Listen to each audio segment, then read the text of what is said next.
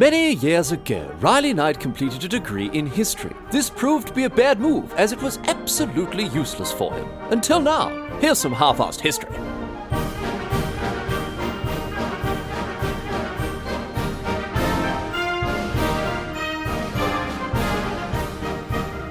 Going on, mate? Great to be along for some more half-assed history. This week on the agenda, going to be having a chat about Jeanne de Clisson, the Lioness of Brittany. You may not have heard of this uh, this lady, but well, I say lady, wasn't much of a lady to be honest with some of the stuff she got up to. But uh, we're going to have a chat about exactly what happened during her life. She started off as a as a French noblewoman who, uh, to put it very mildly, got a, a little bit pissed off with her king Philip VI in the 14th century and uh, ended up becoming a bloodthirsty and brutal pirate, reaving French ships and murdering hundreds and hundreds of people throughout her career as part of the Hundred Years' War. It's a very interesting story to see exactly how she got there and exactly what she did, uh, you know, after becoming this pirate, starting off as a nobleman, ending up as a pirate, going around and, uh, and murdering blokes. So let's get stuck into it and have a chat about the, the life of Jeanne de Clisson and figure out exactly what was going on there. So, starting things off in 1300, very nice and neat here. She was born in 1300 in the Vendée, which is about halfway down the, the western coast of modern day France. She's born to a noble family. She enjoys a pretty comfortable childhood with the old, you know, silver spoon very firmly stuck in the mouth, whatever else. But as was the norm back then, she's married off to another noble fella at the age of, get this, at the age, right, of 12. So at the wedding, she's there bloody, you know, dabbing and doing bottle flips and, and all that sort of stuff there. But uh, her new husband, again, forced to, you know, forced into this marriage with uh, with another noble. What happened. This is very, very normal back then. People, of, you know, of the upper classes were, were married off without any sort of saying it by their, you know, by their parents or whatever else, by the by the dynasty they were part of. Anyway, um, so she's married off to this bloke whose whose name is Geoffrey. Bit of a pedestrian name, bit of a you know, bit of a unexciting name there for a French nobleman. But anyway, he's 19, so he's robbing the cradle just a little bit here. And we don't know too much about the marriage. There's not too much exciting stuff that uh, you know that sort of well, actually, there's well for those not exciting for us because for those two, there's all sorts of exciting stuff. Because I'm sure they got up to all sorts of exciting stuff because they had two kids. So you know, obviously they were you know they weren't just sitting there twiddling their thumbs. But anyway, um, these two kids actually, Jeffrey's family must have had a real thing for unexciting names because he names the first kid after himself, so Jeffrey Jr., and then the second one Louise. Now, you know, I don't want to have a crack at anyone called Jeffrey or Louise, but you know, when you're thinking of 14th century French nobles, you're, you're not thinking you're thinking of people, you know, names like Estienne or Gaspard, not bloody Jeffrey and Louise. They sound like the HR department at the castle. Anyway, all is well with uh, with Jean and Geoffrey until 1326, when poor old Geoffrey just dies, just just like that. No idea why. The history books are very quiet about this guy's death. I don't know if something's been covered up here, but honestly, I couldn't find a single detail about why this actually why this bloke actually popped his clogs. Anyway, it looks like Jean herself uh, isn't so into the, the the single life, however, because after after Geoffrey, uh, you know, again shuffles off this mortal coil, she gets married again. This guy, this time to a guy whose name is Guy, Guide of Penthièvre. But as it happens, this one doesn't last either because this marriage ends up getting a papal annulment in 1330. And again, I'm not sure why. This Jeanne, she seems to have shacked up with some pretty shadowy figures in her younger days. But anyway, happily for Jeanne, uh, the third time is in fact the charm as she settles down with her third, but not final as it turns out, husband later in the same year in 1330. So she's getting through these blokes, but eventually finds one that she likes. This fellow's name is Olivier de Clisson. And uh, as you can probably guess, Jeanne uh, gains her notoriety after having taken his name. She's now Jeanne de Clisson herself. Anyway, quite unusually for the time. I talked before about the fact that, you know, aristocratic or noble marriages at this time were uh, usually political and not made for love. And so oftentimes, you know, generally the, the bloke got the better deal of it because he could go and, you know, have mistresses and root kind of whoever he wanted while, you know, she had to stay at home doing whatever, you know, she was told. So pretty, pretty rubbish situation, uh, again, for French, or for, for noble, not just French noble but noble women at the time generally. But um, happily for these two, uh, they, they're smashing paradigms all over the place because Jeanne and Olivia actually have a very, very happy marriage. By all accounts, they are just absolutely madly in love with each other, loving life, and having a great time, right? So they sprog out a couple of kids together. Well, actually, five altogether, but most of them die while they're, you know, rather young, which is pretty pretty normal uh, at the time again not not a lot of uh, you know they're not bloody you know washing their hands after they go to the loo and you know all sorts of stuff like that anyway you know, apart from the fact that they've, they've, they've sort of, you know, sprogged out a few dud kids, um, it's, it's fair to say that things are pretty bloody good in the de Clisson household. You know, they're playing Scrabble, having bloody family movie nights, jumping the old Kia people mover and heading down to the beach or whatever. One of them, one of the one of the boys named uh, also named Olivia, he becomes Olivia the uh, the fifth. He goes on to get the nickname nickname the Butcher and he becomes the Constable of France. So he's destined for great things, but that's all, uh, of course, a, a fair way off right now. Because in the early 1340s, right, a conflict arises between local noble families who is going to inherit the Duchy of Brittany. The conflict, this conflict becomes uh, known as the War of the Breton Succession, and it's a pretty significant part of the beginning stages of the Hundred Years' War, which you've probably heard of. The Hundred Years' War, massive uh, conflict between the, the French and the English, uh, and also didn't last for 100 years. It lasted for 116 years. So some historians really need to, you know, sort of pull it together and, and you know pull their heads out of their asses because 100 years war very very misleading title. Anyway the war of the Breton succession itself it lasts for a long time as well not 116 years but uh, it goes on for 24 years. It doesn't wrap up until 1365 but that's sort of outside the scope of what we're talking about here today. We don't have time to go through you know the whole hundred years war uh, and and all that sort of stuff but but the war of the Breton succession what, like all, you know, more or less all of these conflicts at the time, the part of this, you know, the Hundred Years' War period, again, was between the French and the English. Not, not going to be a surprise there. Essentially, the scrap was about whether the female heir or the male heir would take the duchy. Now, the French backed the female Blois heir, and the, the English backed the male Montfort heir. So, as the conflict opens up, Jeanne's husband, Olivier de Clisson, he backs the French heir. Obviously, you know, he's a red-blooded Frenchman. He's going to get behind his king, and he's going to do, uh, you know, do the right thing by, uh, you know, by his blokes. And uh, obviously, as as a, a nobleman, is put uh, into battle, commanding some of the troops for the French army under King Philip the uh, the the sixth. When it all comes to guts, so obviously these fight, you know, the, the, war break. There's not much of a war if there's not actual fighting. So when that happens, Olivier jumps on his horse, kisses, uh, you know, kisses Jean uh, Jean goodbye, and says, "I'll, I'll be back later. Going, you know, going to go and kill me some Englishmen." So Olivier, he, uh, he has a pretty distinguished career. He's involved in the in the siege of Vannes in uh, 1342. The English try four times to capture the town of Vannes. And after um, some pretty mixed results, they managed to take it once for all in December 1342. So Olivier, he's fighting his heart out here. But uh, ultimately, once the English king, uh, Edward III, personally decides to oversee the siege, uh, it, it's successful and uh, and Vannes falls. So Van, once it falls, Olivia is taken prison prisoner by the English, and he's dragged back off to England to rot in the dungeon for a bit. Now, Edward III, he doesn't hold on to him too long uh, as a prisoner, however, because, of course, at this time, one of the main reasons that noblemen were uh, were captured by uh, by opposing forces was was to ransom them back to uh, you know to the, the people that, uh, that, that, that they'd been fighting for, and this is exactly what happens here. Uh, Edward III approaches the French, says, "G'day, mate, how you going? Listen, if you French blokes chuck us back my mate, my mate Ralph de Stafford out of your dungeons and a little bit of cash as well on this side, you know, for a ransom, we'll give you this this Olivia fellow back." Now, the French, they can't believe how generous old, you know, English Eddie has been here with Olivier because he, he's exchanging Olivier for an absolute pittance. Obviously, the French take the deal straight away. They're not going to leave that one on the table. It's a bloody good deal. But it raises more than a few eyebrows, I can tell you this, because there is some suspicions that uh, that uh, sort of Olivier got away with murder here. He should have commanded a much higher price as a noble prisoner, and some vicious rumours start to swirl around the French courts. I'll tell you this. In the court of, of the French King Philip VI, people are back chatting about this bloke like you wouldn't believe. They're saying that the, the reason the ransom was so low was because Olivier was actually a traitor who had conspired with uh, King Edward uh, and had you know deliberately lost the siege of Vannes uh, to give away the town. Now, French Phil, he's very ready to believe anything at all that is you know bad about English Eddie. He's very ready to believe anything that paints uh, his rival in a negative light. So he starts to put his plan into motion as to how to deal with this. They've sort of got him hook, line, and sinker with this Olivia nonsense here.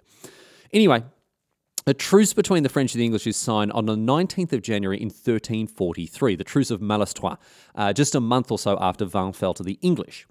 Now, old French Phil, he wants to chuck a party because of this truth. So he invites all of his mates around for this massive big tournament. So these huge, these boatloads of, of lords and nobles, generally knobby, knobby blokes uh, of all types, uh, were invited. And so, of course, uh, Olivier is no exception. And so he hops on his horse once again, uh, kisses Jean goodbye, and this turns out for, is for the last time, and rides off to the party. And he gets there, party's bloody going off. You know, black eyed peas are on, they're popping the champers, partying like it's twelve ninety nine all over again, having a great time. But oh no, what's this? During the big tournament, Along comes the uh, along come the king's men here on the back of the king's suspicions about his treason. They arrest Olivia and drag him all the way to Paris to be tried. Now, poor old Olivia, he is tried, he is convicted, and he is sentenced to death for treason. And all of this happens at a blistering pace because on the 2nd of August, 1343, Olivia is taken out of his cell. He is dragged to the marketplace in La Halle, and he had his head cut off. He got it just just straight up like that, no explanation, no public announcement, nothing else like that. He has his head cut off, and then further than that, his decapitated body is hung from a gibbet, or is it a gibbet? A gibbet? I probably should have looked that up before I started, to be honest. I'm going to go with gibbet, but I'm not. I'm not 100 percent confident with that one. Anyway, he's on this gibbet while his head was whacked on a spike in Nantes. Right. Now, this execution, it created a massive stir. Huge big controversy, this one. People are very unhappy about it. I'll tell you why. Reason number one the evidence of this bloke's guilt was never made public. The other noble lords and all the knobs and everything, they never shown why he had been convicted. Reason number two is that all the stuff with the gibbet and putting his head on a spike was generally reserved for, you know, the lower classes, not, you know, not the knobs themselves. They were above such things usually. And so, for these reasons, the execution is very poorly received. It's getting, you know, one and two star ratings on Yelp, I reckon you could say, uh, by most of the French nobility at the time. But that is nothing compared to how it is received by Aimée Jeanne, the now widowed wife of Olivia, when she finds out what happens.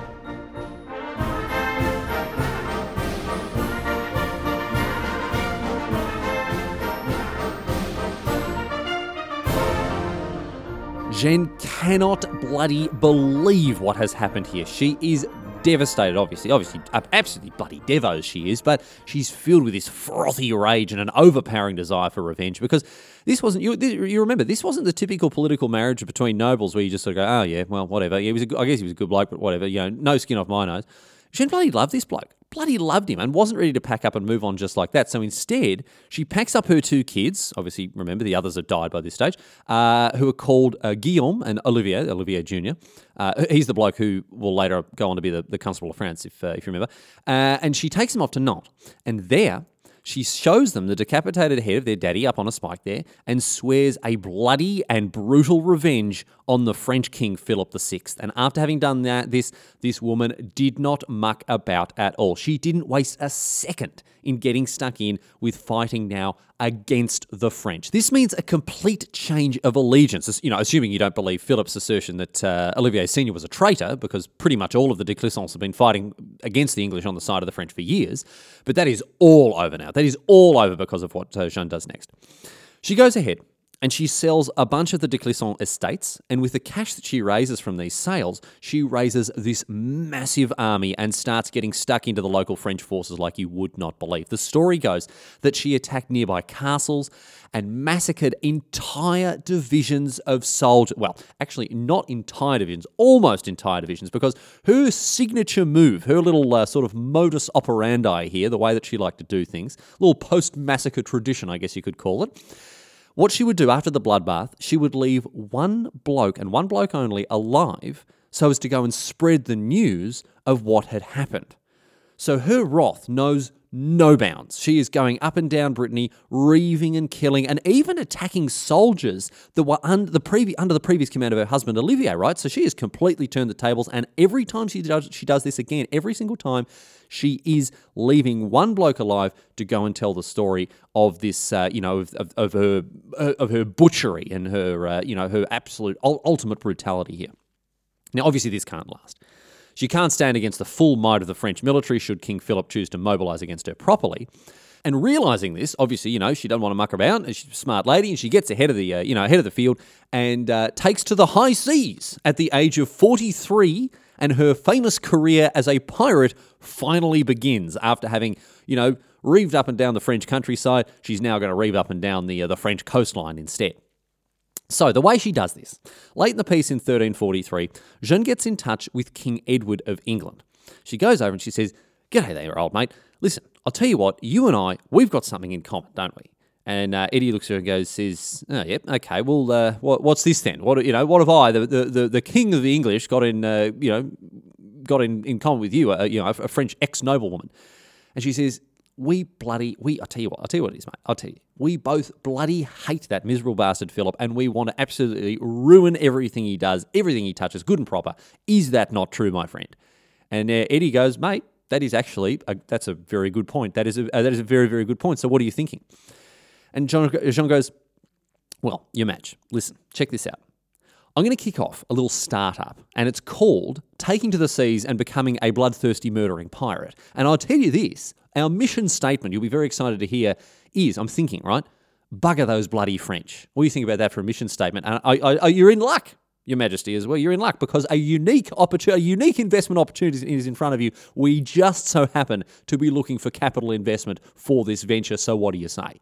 And obviously, Eddie's over the moon, chucks a bunch of cash at her, and so with the remaining money from the sales of the of the de Clisson estates and this new money that uh, the English had you know given her as well, she buys three warships and uh, outfits them and gets them ready for action. You know, with again all of the provisions provided by the English, English guns and all that sort of stuff.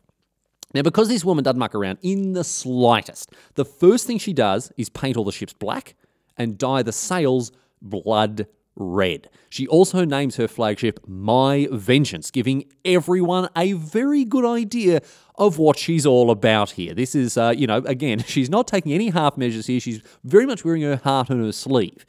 Now, with this terrifying, uh, terrifying fleet assembled, she begins to wage a brutal and bloody campaign of murder against French ships along the English Channel. She sails up and down the waters between France and England, mercilessly attacking any and all French ships she sees. This is not just warships; she's attacking merchant vessels and private vessels. If they're French, they are absolutely between, in you know, in the middle of the crosshairs there for her. She secured the undying loyalty of the crews aboard her ships. Obviously, you know, I'm not. I'm sure that part of it is adulation and part of it is just pants wetting fear uh, of her as well.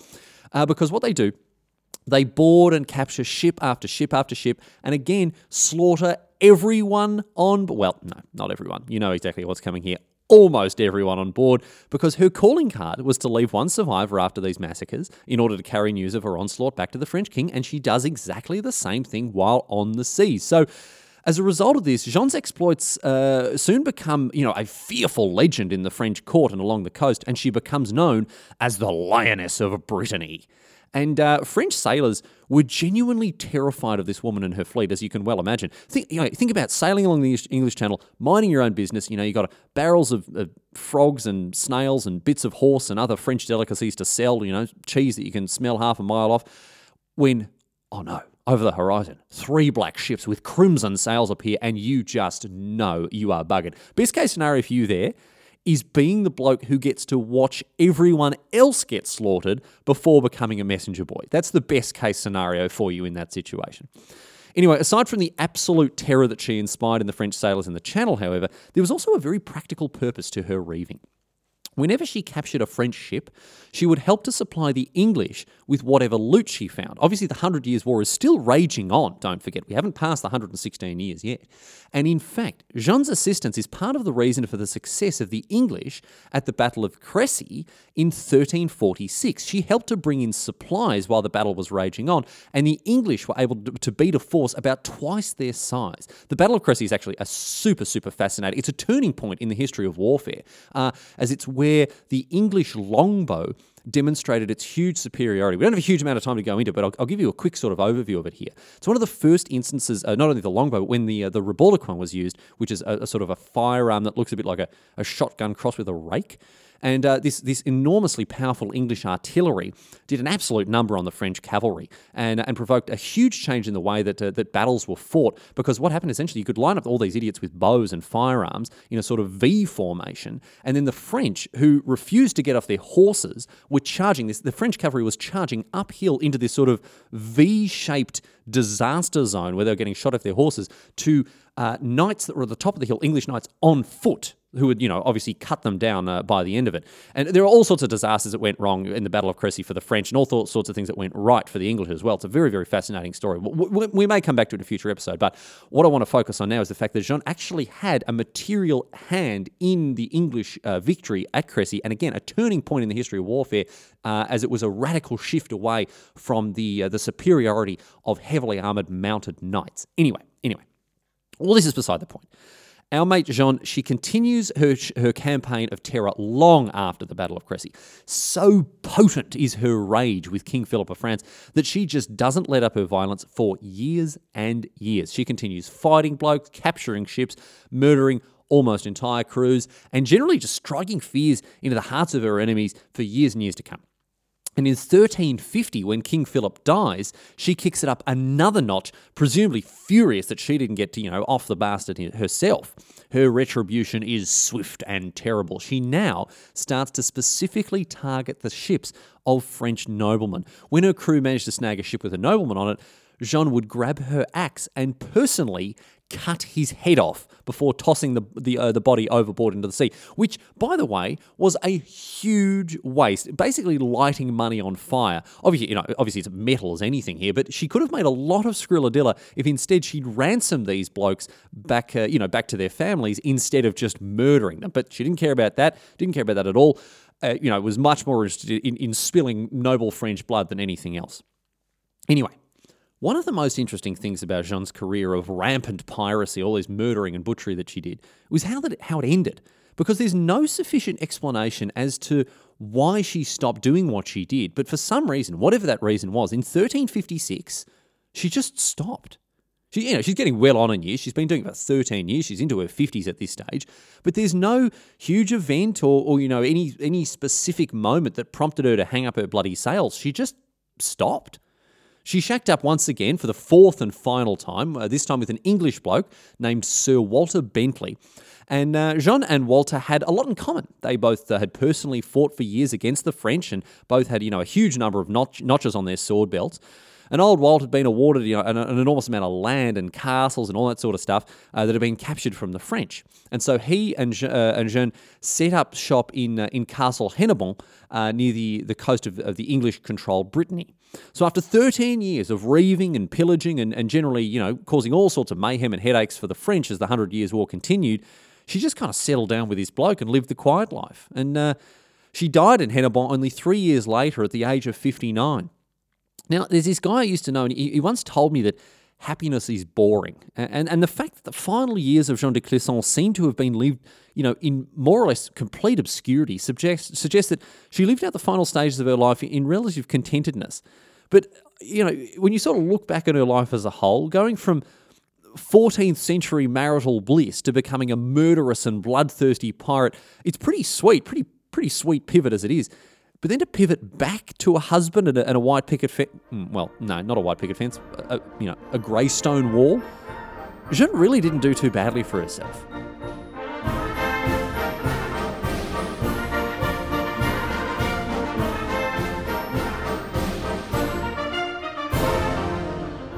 But that's it. That's all she wrote today, sports fans. That is the story of Jean de Clisson, the lioness of Brittany. I do realise that uh, I don't think I ever pronounced Jean's name twice in the same way throughout the entire podcast. French, not my strong suit, I have to say, but you know, you'll, you'll have to forgive me. I hope you enjoyed the story all the same.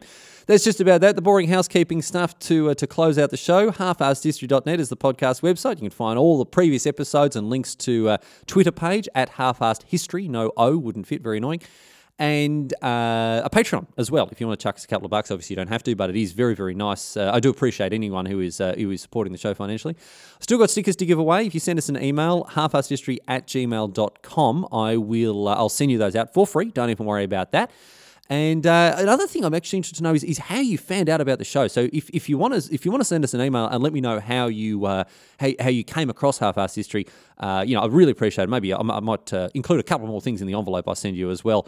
Uh, if you let me know how you uh, how you came across this podcast. Anyway, that is about that. Going to close things out as usual with a a question posed on Reddit. Uh, this time by Reddit historian. This is a very very good piece. I like this. Uh, I like this Reddit username a lot.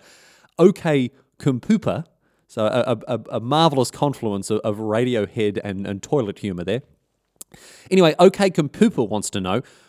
We, we, you know, we've talked about Jean de Clisson as, as, a, as a notorious pirate going around, you know, reaving and pillaging like so many other pirates. And obviously, one of the best known pirates of, in history is, is Blackbeard.